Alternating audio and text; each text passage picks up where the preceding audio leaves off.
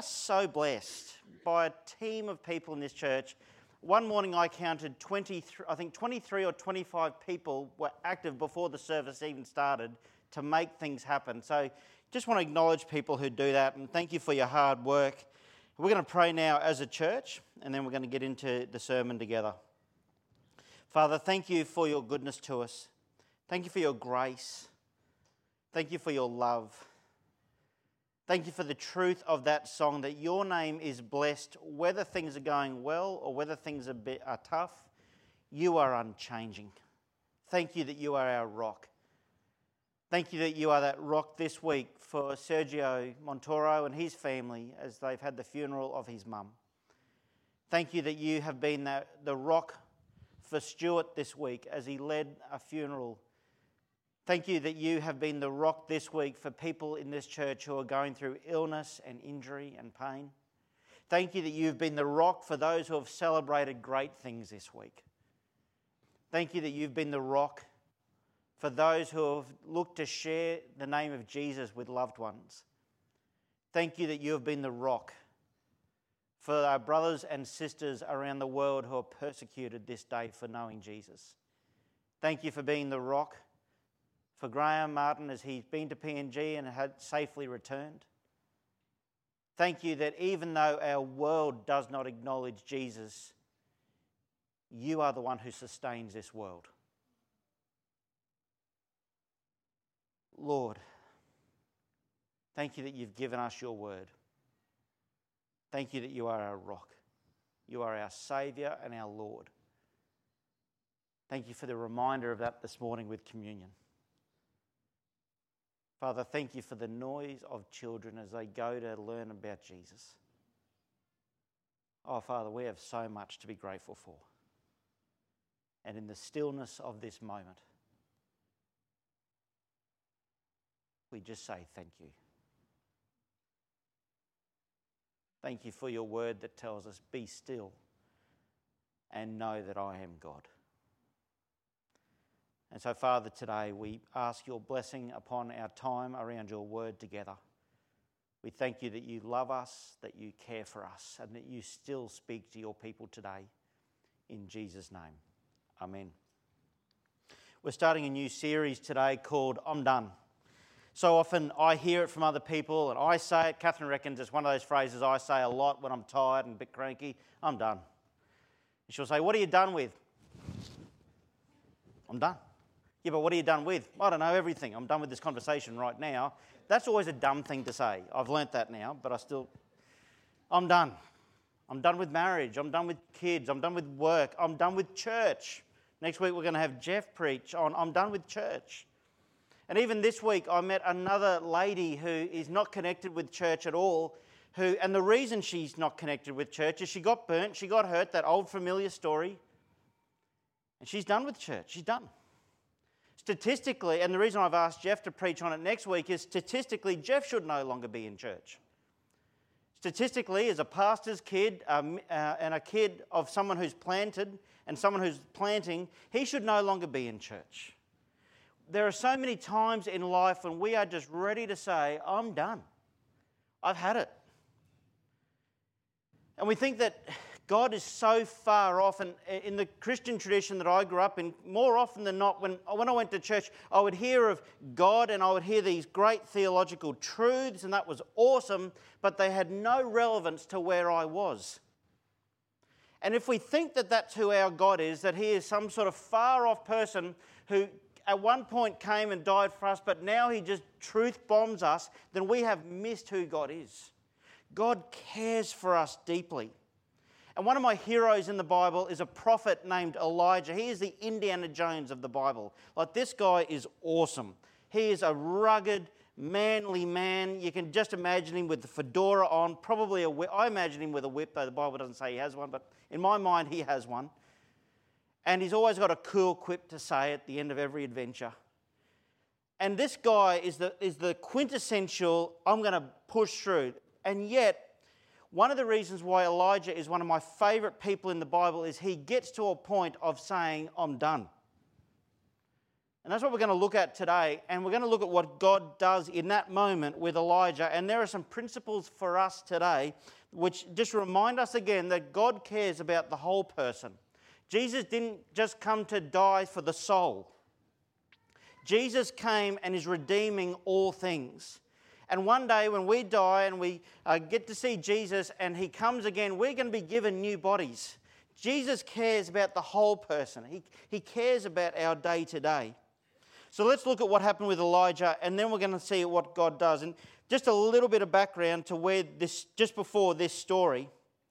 If you get a chance, read 1 Kings chapter 18, because it's a mighty passage where Elijah, as the prophet of God, comes up against hundreds of prophets of the false idol Baal, and they build these altars, and the deal is that each group are going to ask for fire from heaven to come and hit the altar, and the prophets of Baal, they're slashing themselves, they're crying out, and Elijah's just taunting them. At one point, Elijah says, hey, maybe yell louder, I think Baal's on the toilet. Like, he is an awesome guy. And then he finally prays, and God sends fire from heaven. This is a guy that had been fed by ravens. And straight after this, the battle that I just mentioned, where fire comes from heaven, there is a point where the king is in his chariot, and he's going along. And in my mind, I'm imagining that a king's chariot is pretty fast, right? Elijah outruns the chariot. Like, that is mad. I'm just imagining, Ahab's going along in his chariot. I guess that's what you do when you're in a chariot. And he's going along, and Elijah's doing these ones. Hey, see you later, King. And he's seen all this power of God, this monumental moment of God, this victory of God, and yet Ahab's wife, Jezebel, who was a God-hating person, this is what happens. Ahab, the king, told Jezebel everything that Elijah had done, how he had killed all the prophets with the sword. So Jezebel, this God-hating queen, sent a messenger to Elijah, the prophet of God, saying, may the gods punish me and do so severely if I don't make your life like the life of one of them by this time tomorrow. And in my mind, I'm thinking Elijah, Indiana Jones of the Bible, is going to go, whatever. Did you not just see what God did with the fire? I just outran your husband in his chariot. What are you going to do? Bring it on. Let's go. And yet this is what happens with Elijah. Elijah became afraid, and he immediately ran for his life. When he came to Beersheba that belonged to Judah, he left. So he's gone internationally. He has crossed borders. He left his servant there, but he went on a day's journey into the wilderness. He sat down under a broom tree and prayed that he might die. He said, I've had enough. I'm done. Lord, take my life, for I'm no better than my father's. Then he lay down and slept under the broom tree. And suddenly an angel touched him. The angel told him, get up and eat. Then he looked, and there at his head was a loaf of bread baked over hot stones, yum, and a jug of water, made a bit of jam. And so he ate and drank and lay down again. Then the angel of the Lord returned for a second time and touched him. He said, get up and eat, or the journey will be too much for you. So he got up, ate and drank. Then on the strength from that food, he walked 40 days and 40 nights to Horeb, the mountain of God. He entered a cave there and spent the night. Suddenly the word of the Lord came to him, and he said to him, what are you doing here, Elijah? Most times when I've heard 1 Kings chapter 19 preached on, people preach on what comes after this. When God comes before Elijah in the mountain and in a still small voice. But we don't often come to this passage. What it tells me is there are times when we feel done that have nothing to do with being defeated. Sometimes we feel done because we've gone through a terrible situation.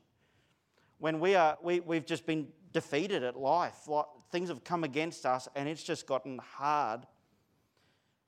But I think more often, for me at least, in my life, and probably for you, because I think most of us are the same in this, more often than not, the reason we find ourselves in a hole is because we dug it. The reason we find ourselves in a hole is because we dug the hole.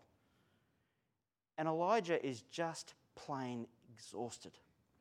How do we know he's exhausted? Well, first of all, he says in verse 3, I'm all alone. You ever felt like that? I'm all alone. He wasn't alone. In fact, if you look in that passage, he was with his assistant. He got rid of his assistant and then goes, oh, and I'm all alone. You just got rid of your assistant. You don't get to say I'm all alone if you're the one who told your assistant to go away. But when we're in that, ugh, I'm done, don't you just feel alone? No one understands. I'm all alone. And then verse 3, he runs for his life and yet he asks to die. He's not thinking clearly. The humanity of this man, in the triumphal moment when he should have been riding high, he is done. And verse 5, he lays under a tree and says, I am done. He's done with the mission. He's done with Israel. He's done with people. He's done with life. He's done.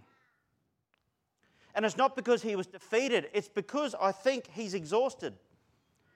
And a really good friend of mine, Richard, who was a pastor, I remember him telling me that when he burnt out, and he said the reason he burnt out was not because ministry was a failure. In fact, he was a pastor of a church that was growing by something like 20% a year. Like, it was overwhelming for him. And he got to a point, he was telling me the story, that one day after like the fourth service of the day, or however many services they had, he was literally stacking chairs. And as he stacked one of the chairs, he put it on top of the other and said, that's it, I'm done. The next night, he went to a pastoral team and elders meeting and said, by the way, I resign, I'm done. And this week, I heard of another pastor, an important, I mean, everyone in the kingdom is important, but there was this pastor in Brisbane who is important in terms of the church he leads and the prominence they have, and he leads a church of thousands of people where people are looking there, and he resigned this week because of burnout, and I'm thinking, how did we get to a point in the Christian church where burnout is a badge of honour? Like, if I go to a pastor's thing, honestly, it's like everyone compares, when did you have your burnout? And if you say, I haven't had one yet, they all laugh knowledgeably, like, oh, it's coming. Yeah, thanks for that. That's awesome. And Stuart, who's like an old pastor, he said to me once, you will find whenever you go around other pastors, talking about burnout is as though it's a badge of honour. You don't have to be in failure to be exhausted. And before God corrects Elijah in the second part of this chapter where he says, you're not alone, I've spared all these people for me and all this, the first thing God does with Elijah is he meets him where he is at and deals with his physical needs. He sends an angel to help. He's not alone anymore. He sends food. He gives him sleep. And not only once, but he does it twice. He goes through this cycle of the angel coming, food being given, and sleep. And that is all before God comes. Yet so often in the Christian life, what we do is we truth bomb people. You just need to know more of Jesus. Bam! No, you just need a good sleep. Before they get to the truth, God gets to the truth bomb, he cares for Elijah. And some years ago, I was in this meeting of a guys group, and one of the guys was saying, I'm really struggling with my wife. And I'm like, oh yeah, how's that go?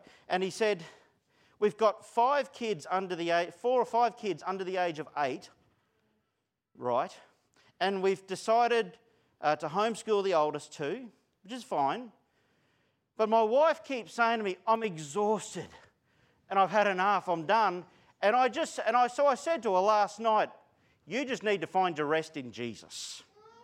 And I thought, you, sir, are an idiot. No, she didn't need to find her rest in Jesus. She needs you to help. But we so quickly in the Christian world truth bomb people. And truth is important, don't get me wrong, but this is a God who cares about the whole person. And I'm astounded that God cares so much for Elijah and he cares so much for us that he says, Elijah, you have lost the rhythms of life.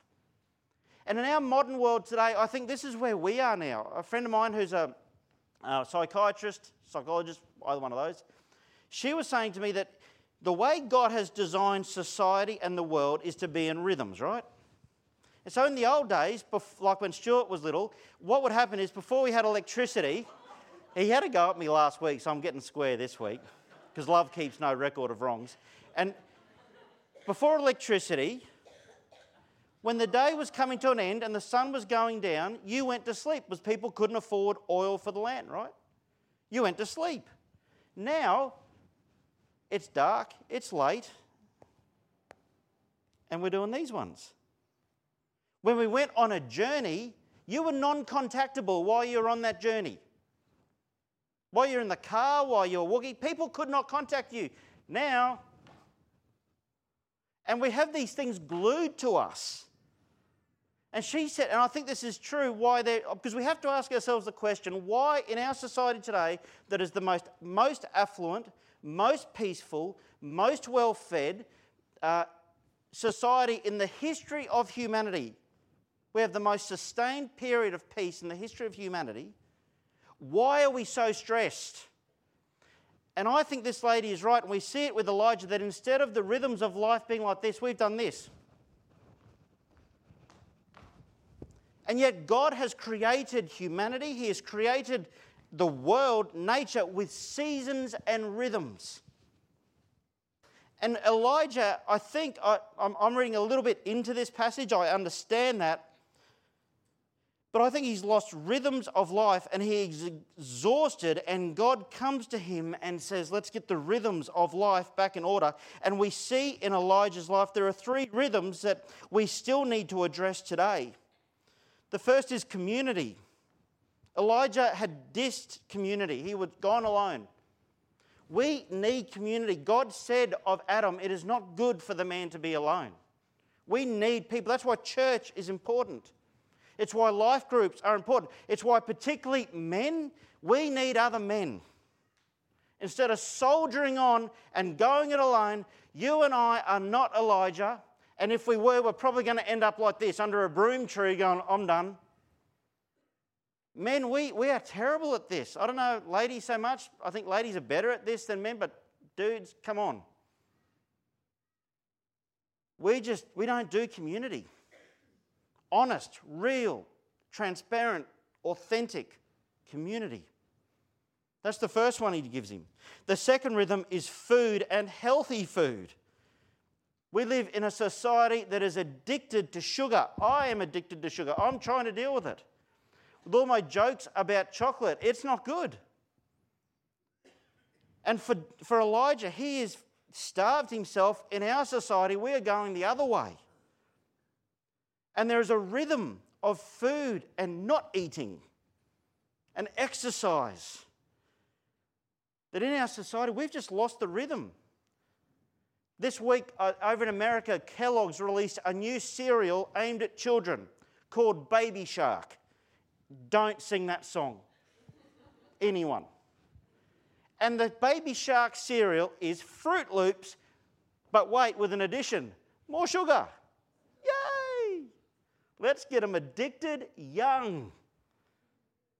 We are losing rhythm. I'm not saying chocolate isn't good occasionally, but we have lost the rhythms of life. We are the most obese, health-driven, poorly society, again, in the history, when we live in one of the countries, the only four countries in the world that if we had no trade with any other country, we have enough food in this country to be self-sustaining. And yet the rhythms of life are gone. And then the third one, which I think is the most important today in our society, is the rhythm of sleep and rest. Apple has introduced an app for that on our phones now. I think the Apple phones are part of the problem. Turn it off. Sleep and rest. And not just sleep and rest, but then after you have rested, get busy doing something. Do something. It's not good for us to rest and not do anything. To be slothful. The Bible says, he who will not work will not eat. Get up, work, contribute, be a part of something. Be a part of community. And you may think, Mark, this isn't very theologically minded this morning. Well, it is actually, because the theological point of this passage is God cares about the whole person. But we in Baptist world, Planet Baptist, have often seemed to think that God only cares about the spirit. God cares about the whole person. He wants us to live lives that reflect, I think, the rhythms of Eden, not the rhythms of 21st century Australia. And that when we start to live with these rhythms where we put boundaries around life and we say, you know what, I don't check my phone after 9 o'clock at night, it actually speaks something to the world around us that we are living by a different set of priorities. I don't need to know what's happening on Instagram at 11:30 at night because my identity is not found there. I want to sleep so that the next morning I get up and I'm ready to go for the Lord. Because every day, this body, this time that He gives me, the money that He gives me is all given to me to be a steward for God. And yet if we were to leave it at that, we would still miss the big point of this, is that after He has got Elijah back into a healthy place, then, verse 9, the word of the Lord came to him and He said to him, what are you doing here, Elijah? See, this isn't some self-help, get yourself into a good rhythm sermon. This is about the whole of life. And after Elijah has got himself well and rested, then the word of the Lord comes to him and says, Elijah, you're not alone. You've never been alone. I am still God. And of all the rhythms we have in life, I still think the most important is coming under the word of God regularly. Jesus said, man cannot live by bread alone. I'd give it a fair crack, but no one can live by bread alone. There are four rhythms in this passage: community, food, sleep and rest, and God's word. And I just wanted to share with you this very practical today, because I think many of us find ourselves in situations where we say, I'm done. I think probably 90% of those situations are ones that we've got ourselves into. I know there are many people here who are feeling done because you're facing incredible obstacles. I'm not talking about those. Though even then, the rhythms are important. See, the mistake we make is we get ourselves into a healthy rhythm and it's good, and then life circumstances change and we think somehow we're going to maintain that same rhythm. Like kids come along and you think, nah, the rhythm changes. Nor do we ever find this point of equilibrium where instead of being like this, we find a nice middle point and we just stay there. That's not normal. Constantly, life is about listening to the Spirit and finding the rhythms. And one of the rhythms that I've got that I've implemented over the last year in my life, and I wanted to share it with you this morning, and some of you are going to think, that's a bit kooky, but that's okay, you can think I'm kooky, is this one. Each morning, I try to get up before everyone else in the house so that I've got time to myself. And after I've read the scriptures, whatever my Bible reading is for the day, this is the chair. I brought it from home. This is my chair. The kids know when I am in this chair, leave me alone. I will only be a few minutes. Wesley's mum, Wesley, who used to write a lot of hymns, she used to have an apron, and she would put the apron over her head. And the kids knew, don't disturb mum when she's got the apron over her head. Otherwise, there will be consequences. You find your way. This is mine. And after I've read the Bible, looked at the prayer list, and looked at my day, I then sit for 5 minutes.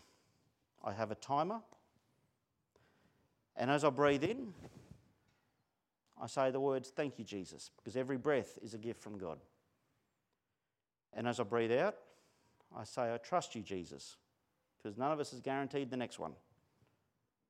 And then there's all the issues of the day, all the stuff I've got coming on, all the stuff that happened yesterday, flood through my mind.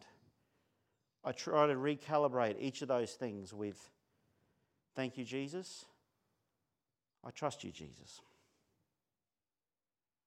And my mind gets interrupted and I start to think about other stuff and I think, I should write that down, and I try to leave that and just, thank you, Jesus. I trust you, Jesus. And it's in those moments when God speaks to me. And He says, when you got angry yesterday at that thing, Mark, I was trying to deal with you on that. When you put yourself in a place where I gave you half an hour off because that meeting cancelled and you went and did something else, that was my gift to you, to have half an hour off in the middle of your day because I knew what was coming in the afternoon. It's when he says to me, the way you spoke to Catherine yesterday was out of order. You need to say sorry.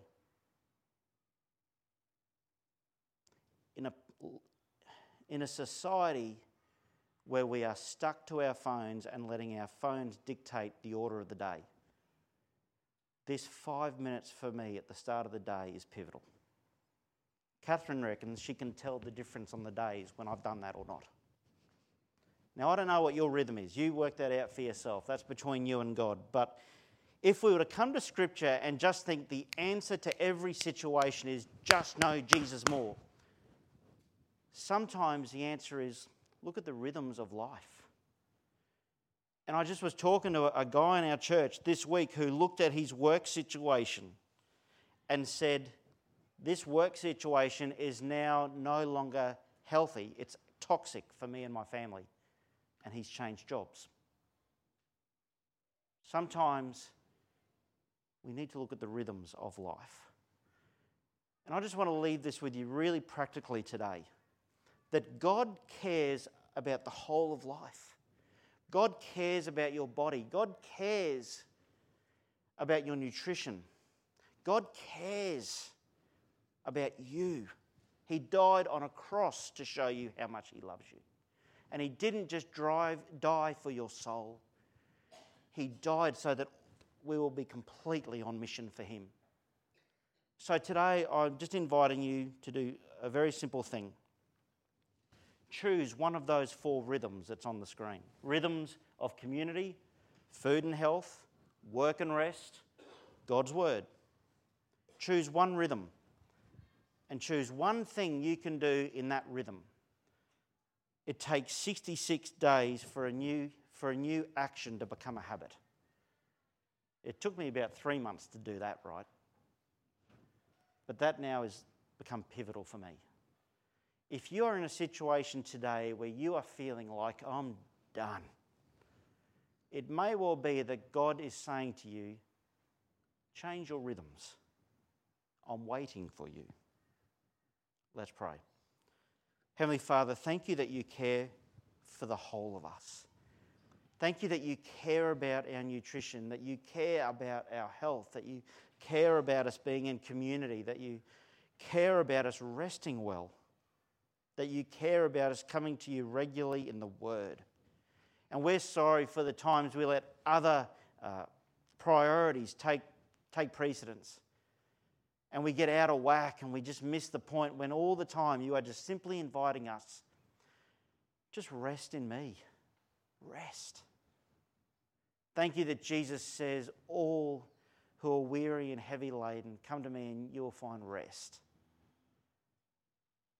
And Father, in this world where we are trying to run at an heightened place without rhythms, I pray for each of us today, your Spirit will be speaking into our lives for that one rhythm that can change, where we can experience that rest.